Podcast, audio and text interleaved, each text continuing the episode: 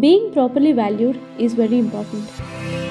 Every one of us wants to be rewarded or appreciated for our good work. But do people reward you for your actual worth? Or you only get rewarded for a presumed worth?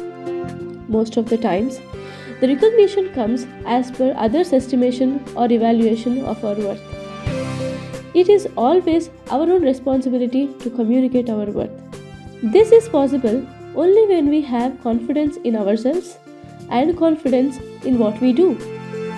Listen to the upcoming episode from They Said It English podcast to know how to confidently communicate your worth, why is it important, and how would it help us in every walk of our life to become a better person.